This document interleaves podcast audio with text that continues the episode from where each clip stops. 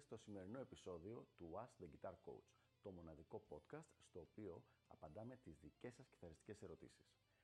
Αν ενδιαφέρεστε να εξελίξετε το παίξιμό σας στο maximum βαθμό, στείλτε μου ένα email στο email ioannis.ioannis.org για να σας ενημερώσω για τα πακέτα εκμάθησης κιθάρας του Elite Guitar Coaching. Πάμε λοιπόν να δούμε τη σημερινή μας ερώτηση.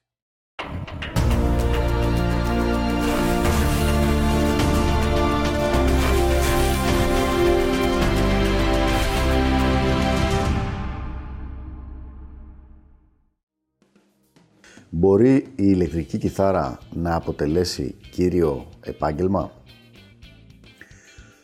Μια πολύ συνηθισμένη λοιπόν ερώτηση από γονείς και από κιθαρίστες ε, εκολαπτώμενους, αλλά πιο πολύ από γονείς, οι οποίοι λένε «Ο γιος μου με έχει πρίξει ότι θέλει να γίνει κιθαρίστας και πώς θα γίνει αυτό το πράγμα δηλαδή, γίνεται αυτό το πράγμα να είναι επάγγελμα και τι θα κάνει, θα παίζει πανηγύρια και όλα αυτά».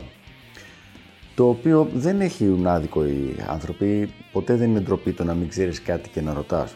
Για να δούμε λοιπόν αν και πόσο καλά μπορούμε να απαντήσουμε μια τέτοια ερώτηση.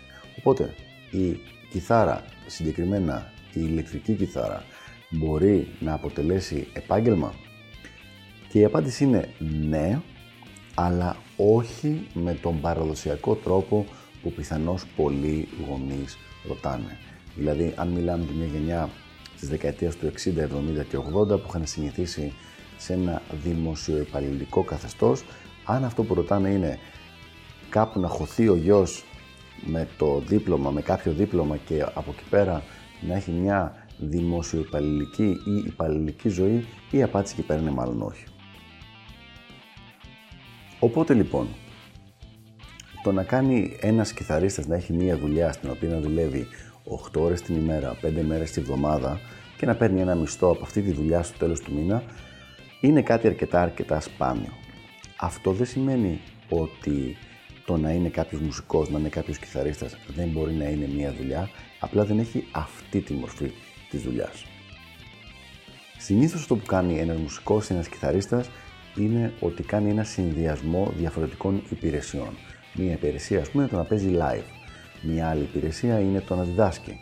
Μία άλλη υπηρεσία είναι το να ηχογραφεί για κάποιους άλλους ανθρώπους.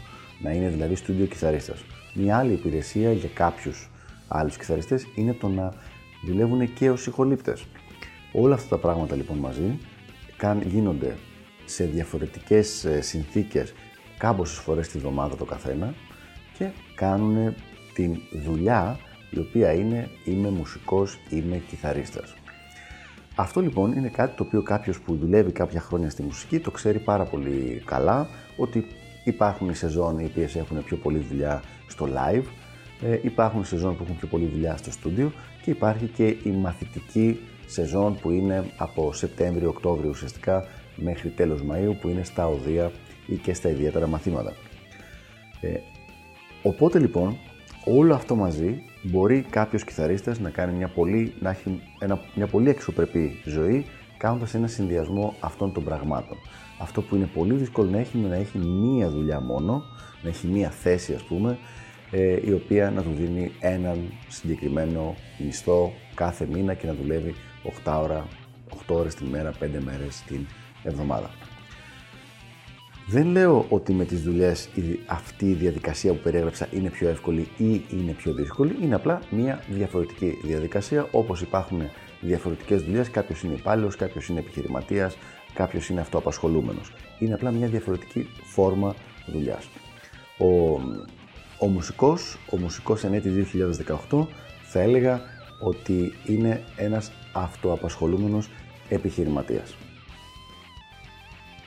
Αυτά λοιπόν για το συγκεκριμένο θέμα. Ελπίζω να βοήθησα.